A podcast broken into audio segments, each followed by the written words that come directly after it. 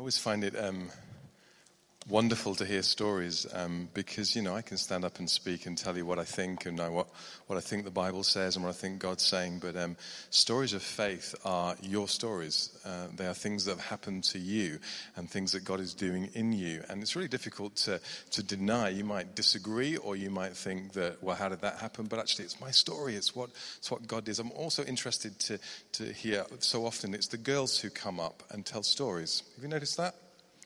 So, boys, I think the word for tonight is you need to grow some big balls for Jesus. That's what I heard. that is the line of the year. And will travel with me around the world. Grow some big balls for Jesus. Excellent. Um, and uh, we're joking, but we're serious.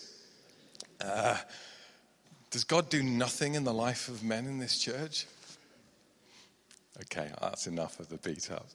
I'd love it if you, if you have a Bible, if you turn uh, to the book of Daniel. Daniel is right almost like in the middle of the Bible. If you find a Bible and you cut it in the middle, you'll find the book of Daniel. You know, uh, oftentimes, um, as I prepare to speak uh, in this place, and, and, this is a very unusual gathering that we, we have here once a month, but as I prepare to speak, I have something I think this is from God, and this is good. And it could be called a sermon. And there are other times when I think, well, I've got an idea or a thought, I think this is going to work, and it gets called a talk or a message in my head. And then and there are other times like tonight when just some thoughts. I think these are some thoughts. I think this is maybe what God is uh, saying. So uh, let's have a conversation about some of these things. Daniel chapter 6, and there's just one verse, verse 10, that I really want to focus on in just a minute. We've heard some good news stories lots of them. But our world is full of bad news stories, isn't it? Just don't want to focus too much on them, but uh, our world is full of, full of stories and full of statistics and full of, uh, full of I was reading just the other day um, one in 10 people in the United Kingdom don't own a single printed book. Can you believe that?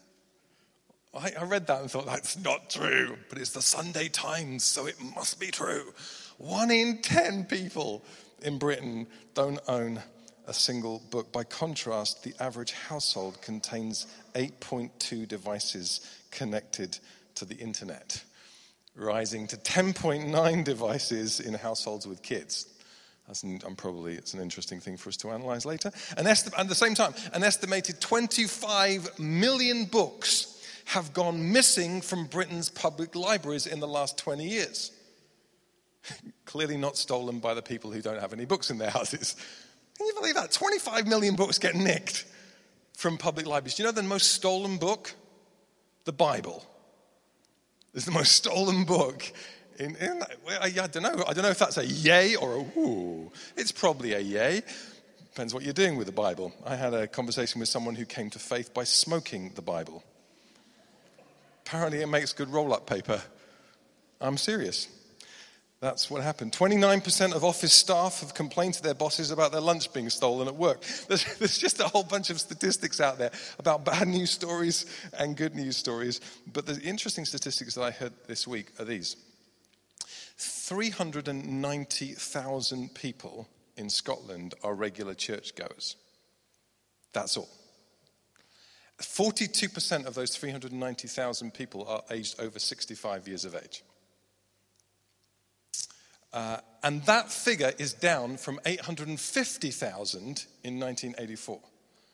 It's like the population of people who trust God or believe in God or believe that somehow God is contained or, or, or, or is ever in any church has fallen off the cliff in our nation. At the same time, at the same time, here's a statistic one in four of Scotland's children currently live in poverty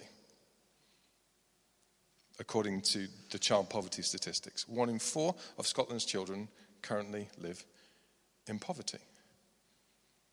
That's an incredible statistic, isn't it? In an affluent nation. The statistic that worried me this week was that the bomb that Mr. Kim just detonated in North Korea has five times the power of the bomb that devastated Nagasaki and killed hundreds of thousands of people. We live in a pretty crazy world, don't we? And we can stand up here and sing songs and pray prayers and, and, and, and talk about God, and we do so against the backdrop of a world that's pretty messed up with broken people, pretty messed up with a planet that's dying, pretty messed up with systems that no longer seem to be able to cope with what's going on in our, in our world. So turn with me to Daniel chapter 6. And I just want to say a, a few things about that passage of Scripture. You know, as, um, as I prayed this week, the one thought I couldn't get out of my head is this The biggest danger in our world is not Mr. Kim or Mr. Trump, however dangerous both of those people probably are. The biggest danger in our world is not Brexit. Whatever side of the argument you come around on, the biggest danger isn't that. The biggest danger isn't global warming or greenhouse gases or Brussels or any of those things. The biggest danger in our world is that we think wrongly and therefore we act wrongly.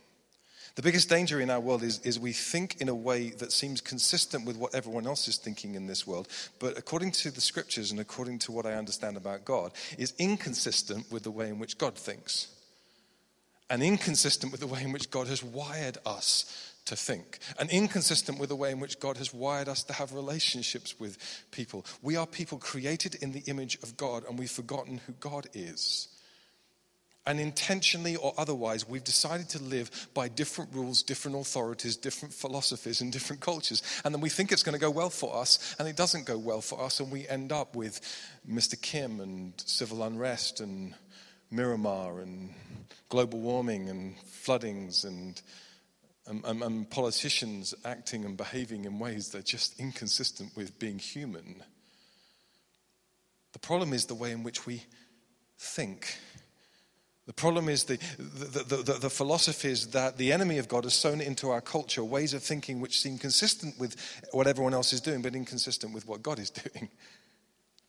And we wonder why it's all, it's all broken. And the solution? Well, I'm going to argue just and stay with me because it's not a fully formed argument, but I'm going to argue that the solution, at least in part, is prayer. Because in prayer, we get to know who God is. And in prayer, God gets to relate to us in a way that changes the way in which we think and the way in which we act, and therefore the outcomes of our lives. In prayer, we get to discover who we are and who we're created to be and what that looks like and what that feels like. In prayer, we get reconnected to the source of wisdom, of love, and of life. As I thought and prayed this week, I began to realize that however good any of the philosophies that are being put up on TED Talks or YouTube chats are, however smart the politicians are, whether they're Democrat or Republican, conservative or socialist or what, they actually don't hold the answer to the issues. Because if they, if they did hold the answer to the issues, it would be being solved. If God is, and God exists, and God has a plan, and there's any point in us being here, we at the very least have a part to play. God's solution is His Word and His Spirit. God's solution is his people and prayer. And as I, as I thought, I began to think, I've been watching a lot of movies this summer, and I began to wonder whether actually we, we're in the middle of a spiritual Dunkirk. Or, or maybe it's not just a spiritual Dunkirk, maybe it's also a spiritual Hacksaw Ridge. You know, actually, we, this is not peacetime where we can just hang out and go, isn't it lovely? Or we can continue to have our petty squabbles and go, well, that, you know, that, that difference is, is, is too much for me to handle with you. Or we can just change gang every now and again and say, well, we'll just join someone else's. Or peacetime, you can do those things. But it's wartime. And every time we don't recognize it, the enemy just takes more and more territory from the people of God every time we don't engage. And we engage in, in prayer. And, and so, time and time again, I come back to the story of Daniel. Because I think, I think Daniel's a rock star. I mean, he's just incredible. I mean, honestly, if you've never read the book of Daniel, some of it's crazy stuff, but you have to get beyond the crazy stuff. But Daniel is a rock star. Daniel is, when, when you meet Daniel, Daniel is about 13 or 14 years of age, and he finds himself in the center of the palace of the king in Babylon. And he's so on it as far as God is concerned. And he's so secure in who he is and who God made him to be that he ends up rising up through the ranks. And as, a, as an exile, as a refugee in Babylon, ends up being number two. And number one is the king. And he ends up influencing culture. He ends up changing decisions. He ends up basically leading a nation. And he doesn't just do it for one king, he does it for three kings. And he starts at the age of about 14 and he ends doing exactly the same stuff at the age of 80. It's just crazy stuff. What we, what we know about him is that he prioritized the things of God. What we know about him is that, I guess uh, if you know anything about Daniel, you'll know about Daniel in the den of lions. And we'll talk about that in just a moment. What we know about Daniel is that the number one thing in his heart and life was the presence of God. I am going to prioritize God and I'm going to do God's thing, which is a massive word for us because if, if we're going to make a difference, if we're going to find ourselves in the center of God's repair job for this world, we, we can't just have God as an additional extra in our cozy life. And go, well, you know, we've got a job and a mortgage and a nice house and we've got the family and we've got everything else. And if we add God on top of the equation, it's like the frosting on the cake. You know, we've got God now as well. But for Daniel, that wasn't the case. He was willing to go, do you know what? Honestly, I'm all in. Whether I get the other stuff is in the hands of God and that other stuff isn't bad, and sometimes God just gives it to us. But, but for me, He's the thing. I'm going to serve His purposes. We, we know that was Daniel. We know that was Daniel. Daniel was all in. We also know from the story of Daniel that he had a gang. He had a bunch of guys who were with him. And those of you who know the story will know that there was a guy called Shadrach and a guy called Meshach and a guy called Abednego. And uh, great names. Do you know, I, I actually have dedicated Shadrach, Meshach, and Abednego's. Great names. If you have twin, if you had triplets, they happen to be boys, do it. I dare you. Uh, he has these mates. And, and the cool thing about Daniel and his mates is he engages in positive peer pressure. I love that. He basically says, I'm going to follow God, and my friends are too, by the way. And uh, I'm going to pray, and my friends are going to pray, and I'm going to serve God and serve His purposes. My friends are going to serve. Do you know, we often talk about peer pressure as if it's just a negative thing. And usually it is, isn't it? It starts with school and trainers and hairstyles. Probably. you know, I've got to have whatever trainings everyone else has got to have. I've got to have the hairstyle that's cool. I've got to be, I've got to, I've got to fit in somehow. And then it graduates to houses and neighborhoods and cars and, you know, we think we grow up. We don't actually grow up at all. We, we actually employ exactly the same stuff. We used to call it peer pressure. We now call it keeping up with. But, that, but that's what we don't call it anything at all because we're embarrassed by it. But actually, that's what happens. Someone's got something new, someone's living something. We let other people set the pace for us. What if we were to reverse the peer pressure thing? Positive peer pressure.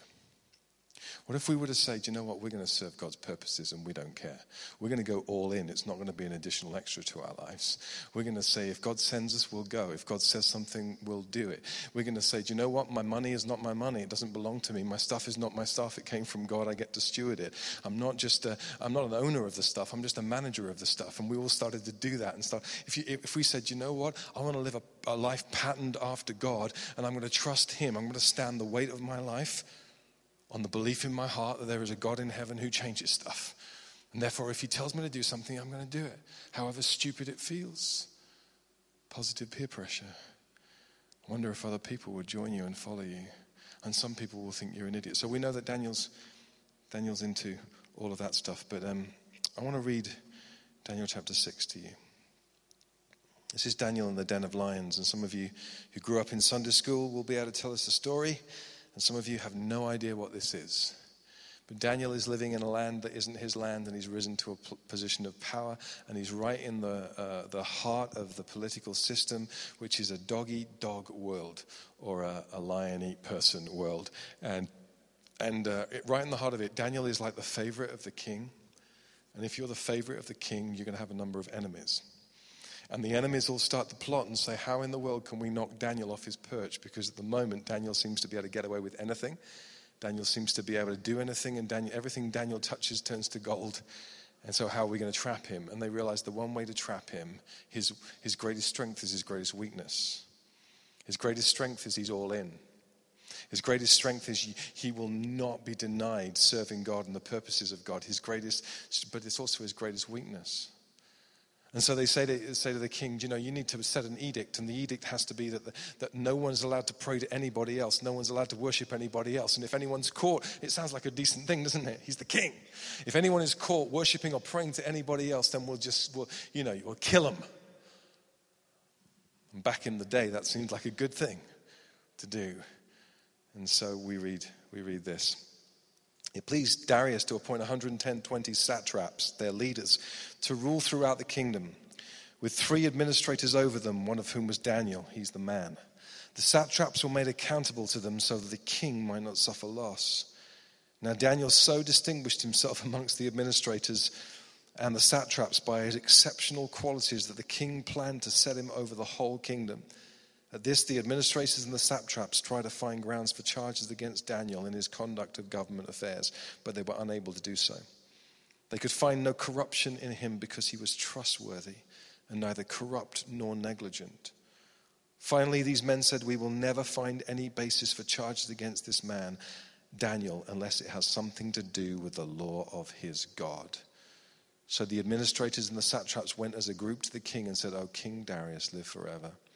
The royal administrators, prefects, satraps, advisors, and governors have all agreed that the king should issue an edict and enforce the decree that anyone who prays to any god or man during the next 30 days, except to you, O king, shall be thrown into the lion's den.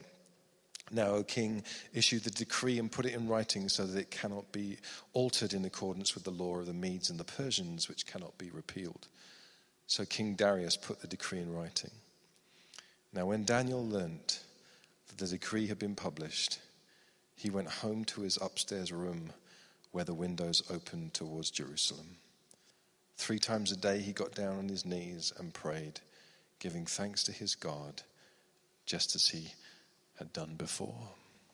And the story goes on that the guys were watching for him and found him do that, and they ran off, as you would, to the king and said, King, exactly what we thought was going to happen was going to happen. Daniel doesn't love you very much, and he's against you, and he's only for his God, and you, you, you made this law, and you can't repeal this law, and now you're trapped, and he has to go and be killed.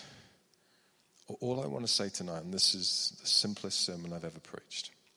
Here's the thing the secret to Daniel's fruitfulness, the secret to Daniel's success, the secret to Daniel rising up above everybody else was the pattern that Daniel placed in his life to pursue the presence of God. It's exactly what Crystal was saying. The secret to you walking in a relationship with God and therefore being able to obey the promptings of God and therefore being able to move in the power of God is you having a life patterned after the presence of God. If you want to live a life infused with the power of God, you would live a life patterned after the presence of God. Do you know, I, I have never met anybody in my life that I respect spiritually, that I want to follow. I want to say, well, check out that guy. Check out how much he knows God. Check out that girl. Check out how much she serves people who doesn't have a rhythm and a pattern of prayer and devotion in their life that they can articulate. If you really want to, be, to find yourself in the center of God's repair job for this world, if you want to find yourself being useful in His kingdom, if you want to make a difference in this city, you would find a rhythm and pattern of life that would prioritize the presence of God. That's what Daniel does. Three times a day. It doesn't, I don't care whether it's three times a day, ten times a day, or even twice a day, but you need a rhythm. It doesn't matter whether it's five minutes, ten minutes, an hour. That, that, those things are not important. I don't care whether you read the whole of the Bible in a year, the Bible in 10 years, one verse every day. It honestly doesn't matter. Don't let anyone tell you how you should do it, but allow people to say, you really need to do this if you really want to walk with God. Because this is not enough just showing up at church and, and, and singing songs. That's great, but it's, it's not going to sustain a life for you. And so that's why we do Rooted. That's, that's what that is. I mean, honestly, it's, it's been a complete pain for me this summer. I thought it was going to be really simple to talk to techie guys about apps. I don't understand a word they're talking about. They keep asking me to do APIs and CMSs and something else's, and I just nod and go, Yes, I'll do that. And then I come away and go, I don't know what they just said to me. I have no idea. But we, we spent the last six weeks trying to put um, content into an app so that in the morning there might be something for us to read together and think about together and start our day with God. We talk about being in the cave with God. And at lunchtime, we might be able to pause our day and go, hey, let's remind ourselves of who we are and whose we are and why we do this thing. You know, because how easy is it to start your day thinking, yeah, I'm going to do stuff with God, and then about 10 minutes into the day, just find yourself responding in a way that's not helpful, spending stuff in a way that's not helpful, doing stuff because you've just totally forgotten that actually your life is not yours, and you, you to be interrupted and go, do you know what? I'm part of God's mission in this world. And, the evening time to sit with friends or family and to, and to say, well, what was God saying to you and what did you do about it today? Because we do this thing together. This, this Christian life thing is a, is a team sport. It's not you, yourself, and you sitting in a corner doing stuff. Because I, I, need people to make me brave. And in the evening, as you lay your head on a pillow at night, saying, God, I, I didn't do this day for me although I did a bit. I did it so I might grow and learn, and every day being a school day. And, and how can I become more like you? How can I become more like your compassion and your grace and your truth and your mercy? How can I, how can I carry more of your forgiveness? How can I receive more of your healing? And reflect on the day. If you want to live a life, serious guys, there has never been a time, there has never been a time in my lifetime, and I'm like 25. Twice almost. There has never been a moment in my lifetime, and I don't suspect anybody who actually is living today, when that it's been, it's been more important to find yourself in the center of God's repair job for a world that's broken. There has never been a time where it's been more important to work out who you are, whose you are, and what you're for. There has never been a time to hear this statement that's more important. If you want to live a life infused with the power of God, you would learn to live a life patterned after the presence of God. That's what Daniel does. And Daniel starts doing that at age 14. And he's still doing it if you read the story of Daniel at age 80. He doesn't care. He's not phased by anybody, not freaked out by anybody, not intimidated by anybody else. He's not worried or anxious about what's going on in politics. He's not concerned about the economy, and he's certainly not getting his knickers in a twist about the family. He's just saying, Do you know what? Honestly, all those things are there. They're all important. I'm going to get involved in all those things. But my primary concern, my primary heart, my primary agenda is to know God and to let Him know me and to serve Him with everything I've got. If you want to live a life infused with the power of God, you would live a life patterned after the presence of God. Shall we pray?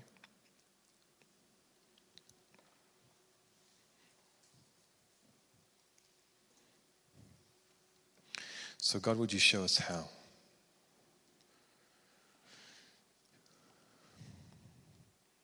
Would you show us how to discipline our lives so that discipline might become habit, habit might become lifestyle, and lifestyle might honor you. God, we, we collectively would want to live lives that represent you well, honestly and well. We collectively would want to live lives that make a difference in our city and in our nation, that love people well like you do, that have compassion for people that you have compassion for. We collectively would love to learn how to speak in a way that is consistent with who you are and what you do. So, Holy Spirit, we invite you to come and touch our hearts, change our minds, infuse our wills.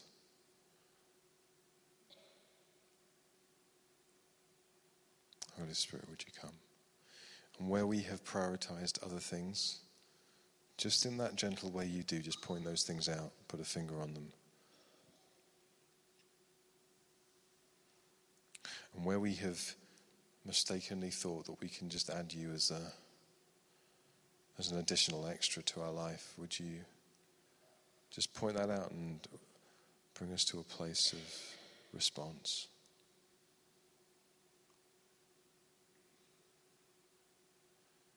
We would be like Daniel's,